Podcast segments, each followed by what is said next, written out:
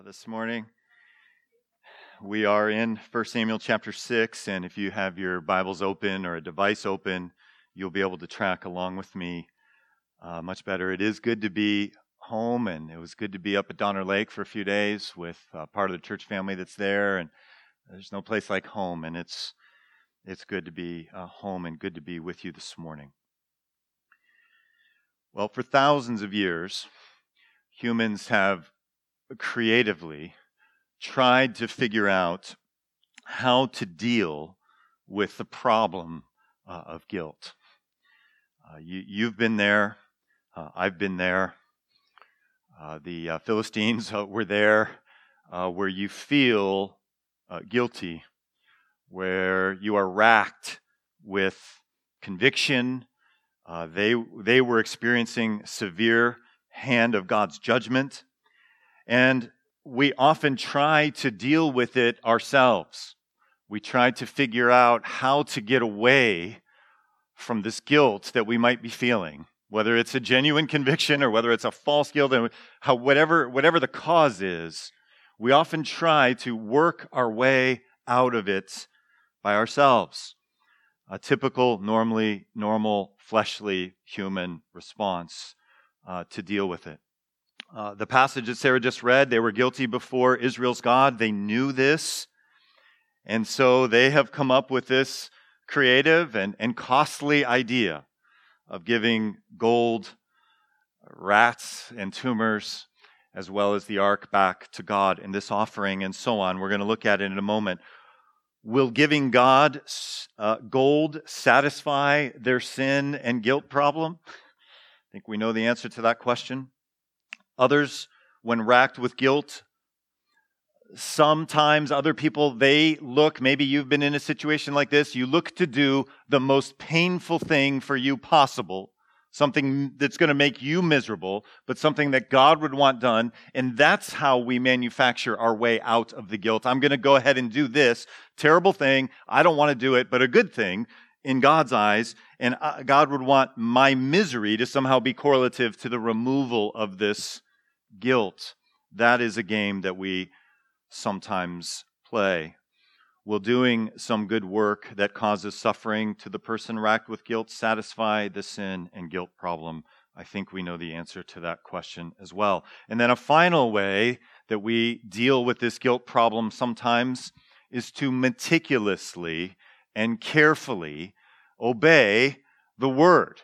So I'm going to obey my way out of this feeling of guilt that has plagued me and has plagued you will meticulous and strenuous obedience to the commandments of God free you from that guilt racked feeling that we have. Well, we're going to open God's Word now. We've already opened it and heard from it being read. We're going to dive into it and discover how to deal uh, with this guilt and also to see and know Christ Himself. So let's take a look at this somewhat crazy passage uh, 1 Samuel chapter 6, and let's begin looking at verses 1 through 6.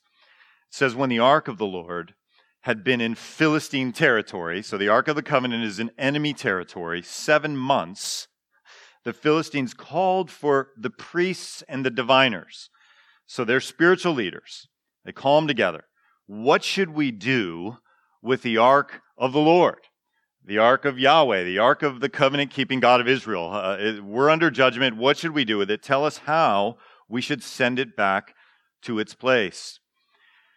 So, verse 3, they answered. So, here's the spiritual leader's response If you return the ark of God of Israel, do not send it away empty, but by all means send a guilt offering to him.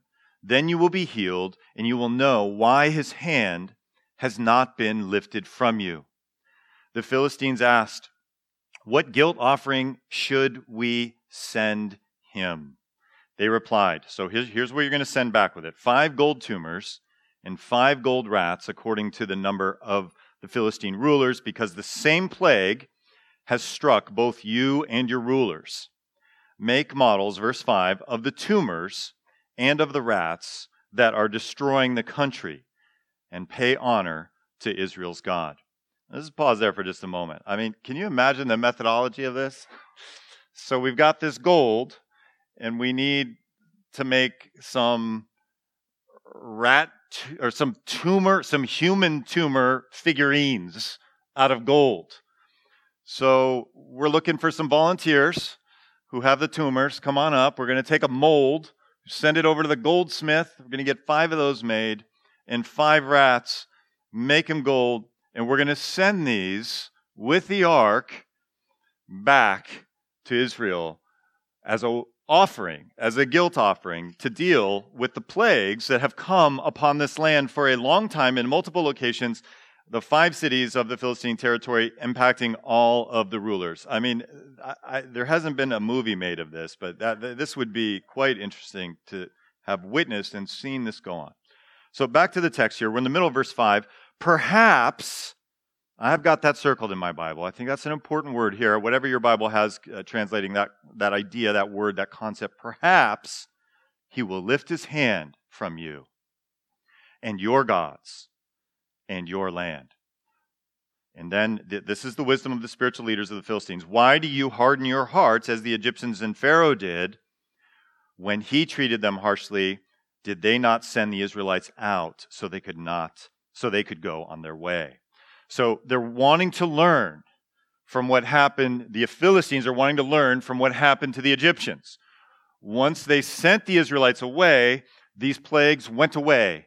Don't harden your hearts toward this God. Let's, let's sacrifice to him. Let's give him a, a costly sacrifice of gold and, and recognize his authority and his power and judgment. And so that's why they've chosen this strange thing of, of rats and tumors to give to him. So, what was wrong with the Philistines' offering? Now, you might not expect this answer, but I want to say that there's actually nothing wrong with the offering. In ancient Near Eastern cultures, and particularly even in Israelite culture, they gave all sorts of offerings to God. And we're going to give them high marks for creativity. We're going to give them high marks for, for expense or giving of your first fruits. This is of, of gold. So I want to suggest there's nothing wrong, actually, with the Philistines' offering, but something is terribly wrong with their hearts. And their hearts, as if you were here last week, we know their hearts are polytheistic hearts. Their hearts, if you were here last week, they worship the God Dagon, and they worship the God Yahweh, and they worship this God, and they worship that God. They worship all sorts of gods. So they do not know or understand the power and the authority and the dominion of the creator and sustainer of the universe, that there is only one God and you can have none other before him. So, the, so what they're doing might seem very strange to us on one level, uh, what they're about to do and, and making gold rats and tumors as an offering. But on another level, we identify very much with what they're doing. They are racked with guilt. They recognize that the covenant keeping God of Israel is holy and that they have offended him and they want to be right. And what should they do? And they're trying to do this in their own way and do their own thing. So they have more than a problem with their offering, they have a problem with their hearts. And so we don't have to go to the New Testament really to find their problem. If you look with me at Genesis 15:6 on the screen, it's speaking about Abraham. And he believed in the Lord. He believed in Yahweh, the covenant keeping God of Israel. And it was reckoned, this translation says, or it was credited. However, you want to translate it, it was imputed, it was given over, it was put to him as righteousness. Abraham becomes free of this guilt conscience as a human, not because of his offering, but because of his belief, because of his faith. This is how it has always been since the fall. And this is the problem with the Philistines. And as we're going to see later in the passage, this is the problem with the Israelites as well. That they are manufacturing and concocting their own system of how to deal with guilt without recognizing the only way to deal with guilt is by faith in the one true God and trusting in Him. Right after this, those of you that know Genesis 15, Abraham gives an offering. And so this offering is a way to worship Him. And this offering of the Philistines could be a way to worship Him, but it has to happen from a genuine faith and a place of worship and recognizing that there is only one God and he will have none other beside him. And there are none other beside him. These other gods are false gods, they're idols. So, animal offerings, now, as we look at the sweep and scope of the Bible, animal offerings and these sorts of offerings ended, ended with the death of Jesus, who is described as the Lamb of God. John 1. John the Baptist saw Jesus coming toward him and said, Look, look, the Lamb of God who takes away the sin of the world. And there is a lot in this little verse that's on the screen centuries and millennia of offerings of both animals and grain and smoke and tumors and rats and all kinds of things have been offered up in anticipation of a final offering, of an ultimate Lamb of God, a, a final sacrifice, who was no animal or lamb, but was God Himself, Jesus, the Savior who came. So, this is from verses 1 through 6. Let's come back to our text here uh, and look at verses 7 and 8. So they, they've got the, the, their molds of gold made, and, and now look at what they're going to do with these offerings. Verse 7 the Philistines. Now then, get a new cart ready with two cows that have calved and have never been yoked. Let me just pause here for a moment. So notice that there, this principle of first fruits are giving the best. We, we see it again. They didn't just grab any old cart. They, they've constructed a new cart for the Ark of the Covenant to be on.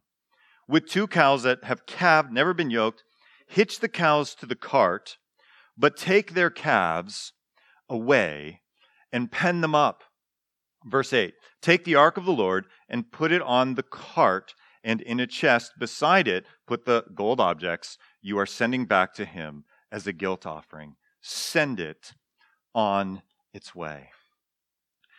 So we see that they are doing a variety of things. They have created these, these gold emblems and the new card and all of this. They have come up with this themselves as a way to rid themselves of the judgment and guilt that is going on inside of them. Whereas we know that salvation is by faith alone and not by any kind of earning, not any kind of good works. So, just summarizing a general principle here from all of Scripture, including this text, is that good works are a response to the gospel, not a way to earn it. Good works are a response to faith in God. That's what Abraham does back in Genesis 15, but it's not a way to earn it. It's not a way out of this guilt problem that all of us have been racked by, that all of us have had to deal with. I've dealt with it. You've dealt with it. Um, I, have dealt with with all kinds of challenges uh, on the inside.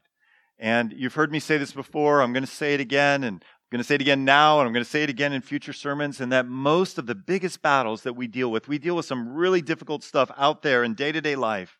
But most of the biggest stuff that we deal with, we deal with inside our souls, in our minds, in our hearts, in, in who we are. And one of the ways that we need to deal with guilt, you and I, when we are racked by it, whether it's some sin that, that you've now done for the thousandth time and you are up at night and you are just racked with this guilt, or whether it's something new that you've done, or whether it's something that you've ceased to do, but God, uh, the enemy rather, brings this to your mind, this thing that you did way back then, and you just feel guilty for it, and there's, and there's just this battle that goes on inside of you. Uh, I've been there. I'm guessing many of you have been there. And, and one of the most important things we need to do in those times is to preach the gospel of grace to ourselves. This is where we find escape and refuge, not in doing things or concocting things or coming up with an offering or good works or radical and uh, super allegiance to the word of God. All of those things have their place, but they're a response to the gospel. They're not a way to earn it. This is such an important thing in our lives that we learn how to preach to ourselves and to speak to ourselves. I was reminded of the importance of this just the other day. I don't know if you've been watching Wimbledon or followed tennis at all, but one of the uh, men's players, one of the, the greatest, this guy, uh, Novak uh, Djokovic, he had a match just a few days ago on July 5th. And he's no, number one, two, three in the world, and he's playing a, a, a player who's ranked much lower, and he's just getting whooped. And it's the first one to three sets, and he's down two sets. You might already gather, even if you haven't followed tennis or don't know Wimbledon, that he, he won the next three sets. And he, I don't know if it's over, he's playing this morning um, in the championship. But afterward, he's on the, the, the grass court there at Wimbledon, and this very um, uh, polite and eloquent uh, woman is interviewing him about the turning point in the match because he's getting crushed by this inferior player. Two sets go by, and they have a break. They go to a commercial break, and uh, we don't see it, but the players go into the restroom. And he, you know, is trying to figure out how to be uh, have a dignified response to her to her question of, of when the match changed, and it basically changed when he was in the restroom. And he's describing this, and he said, I looked at myself in the mirror and started, he didn't use this language, but he started to preach to himself. He started to talk to himself. He was in a mentally terrible place in these first two sets, and he needed to get out of there. And he was explaining to her this process. And he said this He said, The inner fight is always the biggest fight that you have to fight on the court and off the court. And this is a, a reminder of the fight that we have to fight as followers of Christ when we are racked with guilt to preach the gospel to ourselves. Whether we're racked with guilt, whether it's false guilt, whether it's genuine guilt, whether it's conviction, whether it's confusion, we have these battles and we are regularly thinking incorrectly. You are, I am. And we need God's word and his truth to dominate our thinking. And so when you are up at night or whenever it happens, for me, it's, it's, it's often at night and, and I'm, I'm racked with guilt. I need the truth of God's word to dominate and come into my life and, and to speak to me and to transform me. Now, Djokovic was doing this in a more common grace or, or worldly sort of way, but we need to do this where we rely on the Holy Spirit and preach the word to ourselves, preach the gospel to ourselves. And if we're dealing with guilt, that we understand that we're forgiven because of what Christ does, has done, and now I have hope and I can move forward. You know, I was struggling just a, a few nights ago, um, some with guilt, but mostly just with confusion and, and falsehoods, things that I was you know, believing as I'm trying to go to sleep at night. It was, it was actually Thursday night. I'm in my tent up, uh, up near Donner, and uh, it's quiet hours. You know, campgrounds, they have quiet hours. So the trailer right next to me has got a generator going. And it's 10 o'clock and it's quiet hours, and I'm already in my sleeping bag. And it's cold. I think it was like in the 40s up there. And this generator keeps going, keeps going, keeps going and and it's like like an alarm clock. It's like a nuisance to my soul. And I'm like thinking, yeah, he's going to shut this thing off, right? And about 4,300 hours go by, and he hasn't shut the thing off. I think it was about 20 minutes, 30 minutes. And I don't want to get out of my warm sleeping bag, you know? And, and I'm angry, and I'm, and so I do. I get out of my warm sleeping bag. And do I go to the campground host? No, I just go. I just knocked on the trailer. Um, can you please turn your generator off? I didn't say it quite like that, but I said that. That was kind of a joke. I said it very loudly. And I go back to my tent. The guy runs out, shuts his generator off. This isn't really about that. But following that, I was just, you know, had like a dark night of the soul. I'm not going to go into those details, uh, but you've been there where you're believing things about yourself that aren't true and doubting this and doubting that and just not thinking clear headedly, not thinking like a gospel rich person. And I struggled that whole night. That was just kind of an external, be, external nuisance that if I had been in a healthier place, I just would have gone right back in and gone to sleep. But spiritually, I wasn't in a healthy place. And I'd like to give you a story that, you know, I got, you know, my Bible out right then and I got in a healthy place and went right to bed, but it was one of those battles. It wasn't really till the next morning I, I got my battle out and it was a new day. I got my Bible out and, and, and the battle was overcome and the joy of the Lord returned and, and I started to think rightly. And one of the uh, verses I was reading that next morning, early that next morning, he fired up his generator, by the way, before uh, quiet time was over but I'm not going to complain from the pulpit. All right, so let's move on. Um, so the next morning, Psalm 62 For God alone, O my soul, wait in silence for my hope is from Him. That's what I needed that, that night. I didn't have it retrieval. I had all of these lies and, and, and things going on in my brain. He only is my rock and my salvation, my fortress. I shall not be shaken. I was shaken the night before. I was shaken in my soul.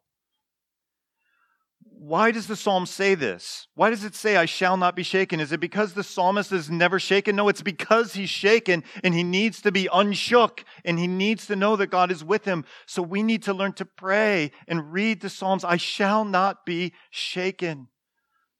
On God rests my salvation and my glory. My mighty rock, my refuge is God. What I'm trying to say, church, is that when we are racked with guilt or some kind of falsehoods or some kind of lies or whatever is going on inside of us, we don't need to concoct some crazy scenario or some really difficult good work that I hate but that God is going to like. I don't need to go, although it's awesome to be the most obedient you can to God's word, that is not going to be the solution alone.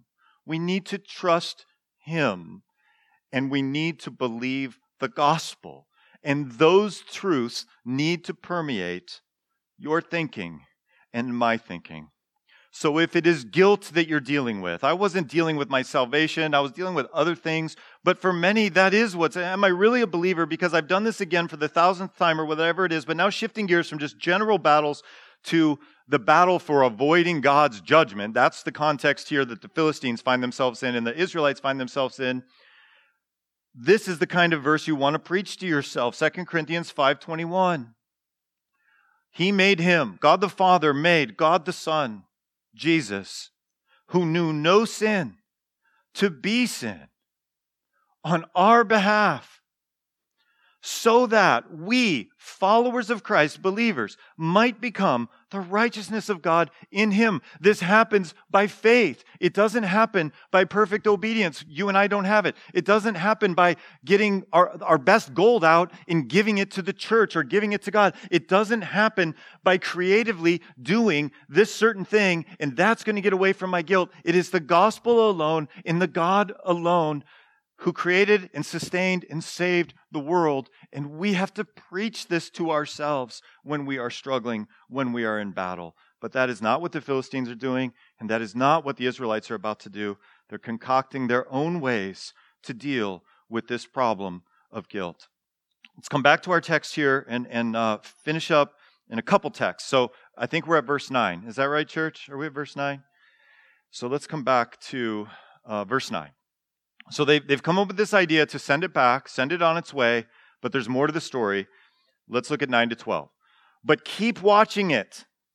If it goes up to its own territory toward Beth Shemesh, then the Lord has brought this great disaster on us. But if it does not, then we will know that it was not his hand that struck us and that it happened to us by chance. Now, they know it's not happened by chance. The reader here is supposed to read into this. These are polytheists who are thinking, well, maybe it's this God that's judging us, or maybe it's this God, maybe it's not that God. They know in their heart of hearts it is the God of Israel, the covenant keeping God, who has brought this judgment upon them. But they're, you know, they have a different theology. They have a problem with their hearts and their minds. Verse 10 So they did this. They took two such cows and hitched them to the cart and penned up their calves. They placed the ark of the Lord on the cart and along with it the chest cont- containing the gold rats and the models of the tumors. Then the cows went straight up toward Beth Shemesh. Th- this is a miracle. We'll talk about this in a moment. Keeping on the road and lowing all the way, they did not turn to the right or to the left. The rulers of the Philistines followed them as far as the border of Beth Shemesh. So this is telling us about who they are and that they are thinking of these other gods as well. So I, I don't know cows very well. Some of you do. But I know enough about cows, know enough about animals in general, that if you take the babies, you take the calves and you stick them over here, and then you move the moms away from the calves and you put them over here, you know what's going to happen. Where are they going to go? They're going to go to the babies. Is that right? Can I get a confirmation from someone who has a cow or had a cow? This is what happens. So they have set this up like the bar is set really high here. Like we're going to set this up And it's almost 100% that these cows are going to turn around, they're going to do a U turn, they're going to go right back to the pen where the calves are. That's where they're headed. But if by chance they head toward Israel, then we know that this is what's happened. And that's exactly what happens. This is a supernatural event. But the Philistine spiritual leaders follow them all the way up there. It's many miles, and they don't move at all. Uh, I mean, so I, again, I'm not a cow expert, but I don't think cows that are untrained generally go straight for miles and miles in one direction to exactly where you're hypothesizing that they're not going to go and they're going to now go there, moving all the way, kind of recognizing, I think what the text is saying there is they're recognizing they're younger here, but we're going there, miles and miles away.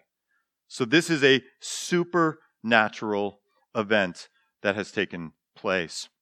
And it is to remind us of the way to deal with guilt is not through fanciful corrections and offerings and working our way out of it. It is in God alone. And from our perspective, from the this side of the death and resurrection of Jesus, it is through the gospel that we find relief from the guilt that we are racked with. So we made it through uh, 7 through 12. We're going to skip over the next, ses- next section, 13 through 18. So the, they get there to Israel. The people are working, the Israelites. And what the reader is expecting here is for the Israelites to do everything right now. We've seen the Philistines do everything wrong.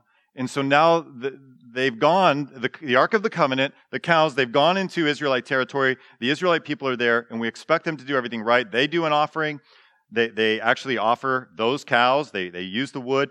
So that's the part we're skipping over. And then look what happens. We're going to finish up looking at verses 19 through chapter 7, verse 1. So look at 619. So God struck down some of the men of Beth Shemesh. So this is a literary surprise here. They've gone to Israel, the people of God, and he struck them down, putting 70 of them to death because they had looked into the ark of the Lord. The people mourned because of the heavy blow the Lord had dealt them. So there's been blows to the Philistine people, and now there's blows to the Israelites. Verse 20. And the men of Beth Shemesh asked, Who can stand in the presence of the Lord? So the reader now is seeing that the Israelites do not have a good theology either. No one can stand other than repenting and believing in Yahweh like Abraham did. No one can stand. But they too are plagued with this wrong mentality of how do we deal with the guilt? Who can stand in the presence of the Lord, of this holy God? To whom will the ark go up from here? Notice this the Israelites are thinking very similarly, although they're not outwardly polytheists, they are thinking very similarly to the Philistines. What are we going to do? Where's, where are we going to take the ark? It can't be here. 70 of us died. Verse 21. Then they sent messengers to the people of Kiriath Jearim, just like the Philistines. Let's get, let's get it out of our, not of my backyard. Let's get it somewhere else. Saying, The Philistines have returned the ark of the Lord. Come down and take it up to your place. 7 1. So the men of Kiriath Jearim came and took up the ark of the Lord. They took it to Abinadab's house on the hill and consecrated Eleazar his son to guard the ark of the Lord. Side note here, it remains in this place for 20 years. We won't see this move again until eventually 2 Samuel 7 as it moves to Jerusalem. But some reflection on, on the end here of this unit of scripture for today. What's going on here? Well, a few things. Look on the screen with me at Leviticus 1. So, if the offering is a burnt offering from the herd, he is to offer a male without defect. And what sort of cows did they just sacrifice? We skipped over it, but I think I told you. Was it were you listening? What cows did they sacrifice? The mothers. The Israelites know the word. They know what they are to and what they are not to sacrifice. But they are confused, just like the Philistines, and just come up with their own ideas, ignoring the word of God. Look at Numbers chapter 4. Uh, but they shall not go in to look on the holy things. This is referring to the holy things inside the Ark of the Covenant, even for a moment. What's the last three words? Lest they die. And what happens here? 70 of them die. So the critic might say, What kind of wicked God is this? The right perspective of reading to this is God was gracious and he did not wipe them all out for the sins of some, but he took only 70 for their unbelief in general, which was manifested in ignoring God's word that you don't look into the ark of the covenant. What is in the ark of the covenant? Hebrews 9 tells us the ark contained the gold jar of manna, Aaron's staff that had budded, and the stone tablets of the covenant. Now, at this point in Israel's history, it was likely just the commandments. The stone tablets of the covenant were in there. But what was clear and what was known is that you do not look in there, and they look in there, and God brings judgment upon them. Like the Philistines, they're dealing with guilt on their own terms, ignoring God's word. So, there is a lot in this strange passage for us to learn from in 2022. At first reading, what does this have to do with my life in 2022? But there is a lot because, like them, you and I are racked with guilt or confusion or lies or all kinds of things, and we need God's help to win those battles. And like them, we manufacture all sorts of ways out that are not in alignment with the Word of God. I want to close today with one passage from the New Testament. Most of you are familiar with it, so I'm going to move through it quickly and then I will pray and we'll be done. So, the reason I'm going to, if you want to turn with me, you can, but you don't need to, just listen to Mark 10 in verse 17. Is this rich young man is wanting to deal with the guilt problem that he has. He's incredibly rich and he is has a bothered conscience by his richness. And so he comes to Jesus and he falls on his knees before him. And he says, Good teacher, what must I do to inherit eternal life? The careful reader of Scripture, alarm bells go off with those words, What must I do to inherit eternal life? There is nothing you can do to inherit eternal life apart from repenting and believing in the one true God. Jesus has done it for you. We've already heard this in confession. That would be the short answer to this question. But Jesus usually doesn't give short answers, and he usually tells stories. And Jesus, unlike us, knows this man's heart. And I want to suggest that the heart that Jesus knows inside this man is a man who worships a false God. It's not Dagon, like the god of the Philistines. It is the god Mammon. It is the god money. And Jesus knows this is his idol. This is his functional God. So it's in light of that truth that Jesus responds to him and he says, Why do you call me good? No one is good except God alone. And then he answers the question in the opposite of the way that we would expect. We would expect Jesus to say, Believe, repent and believe. John the Baptist has been preaching it. It's back there in Genesis with Abraham. I'm about to be uh, killed and raised on the third day. I've been preaching about that, prophesying about that. That's what you would expect. But he says, You know the commandments. And then he selects commandments, strategically, commandments that this rich young man has in his own mind kept perfectly since he became a man in that culture, a young man. Do not murder. Don't commit adultery. Don't steal. Don't give false testimony. Do not defraud. Honor your father and mother. So Jesus quotes these commandments to him selectively. Teacher, all these I have kept since I was a boy. Wow. Imagine saying that to Jesus. He just quotes these commandments. Yeah, I got these. Since since my is, is it bar mitzvah? Since my bar mitzvah, I've kept those. I'm in. That's what he's saying to Jesus. But the reader can see there's doubt when he says, All these. Implication, there are others that haven't been mentioned. Jesus' response, you know his response one thing you lack. Go sell everything you have and give to the poor, and then you'll have treasure in heaven. Then come follow me. The critic would say Jesus is teaching salvation by works, and you give away what your, your treasure and you live simply and you have salvation. And, and this is the way of salvation. This is the gospel of Jesus to give away wealth to those who need it and to make everyone poor. It's a, a Marxist gospel or some kind of gospel, whatever word you want to put on it. That's what the critic would might say to this passage. What Jesus is saying is that your God is your money, and you haven't repented and believed in me alone.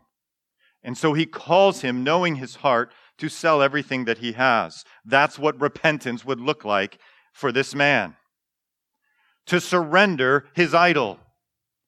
Does this mean if you're out there and you're rich that you have to get rid of your riches? Well, perhaps. If they're your idol, then yes. The, the question is is the money that God has entrusted to you, if you are rich, and on a global scale, all of us here, almost all of us here, are rich on a global scale. So all of us, a few exceptions here today, are rich. So this passage speaks to us very loudly. And we need to hold our riches loosely. If we hold them like this, you need to sell them and get rid of them. That's what this passage is teaching. That's what repentance looks like. If your riches are like this, and God is your God, and the Jesus is your Lord, then you don't have any problem with this passage. You don't, you don't stay awake at night reading this passage.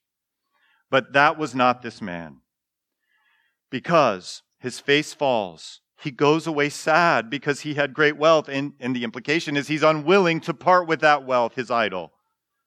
So Jesus looked around and said to his disciples how hard it is for the rich to enter the kingdom of God. He goes on later to say, All things are possible with God, and it is possible for the rich to be saved, whether they surrender their riches or not. This man needed to surrender his riches, and he didn't. I spent more time on that than I want. Are you guys still with me? We're just about done. The reason I went there is to show that in the New Testament, people are trying to find their way out of the guilt that they are dealing with in all sorts of ways. Instead of the gospel, hey, I want confirmation that I've obeyed the commandments sufficiently that I'm in Jesus. That's a way to paraphrase this parable I've just read, the story I've just read. God loves us.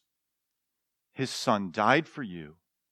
The only way to get rid of that guilt racked feeling that you have, whatever its cause is, is through Christ alone and the gospel. It is good news. It is merciful.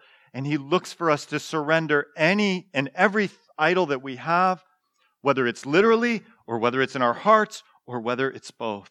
This is the way to peace and to joy and to not be racked in my brain as I'm trying to fall asleep at night. It is a relationship with Jesus and preaching the gospel to ourselves and believing that. Let's bow our heads and pray together. Father, we thank you for the truth of your word. We thank you that obedience is a response to the gospel it's not a way to earn it. We see that in this passage in the New Testament we looked at, and we see it also in the communities of the Israelites and the Philistines in 1 Samuel.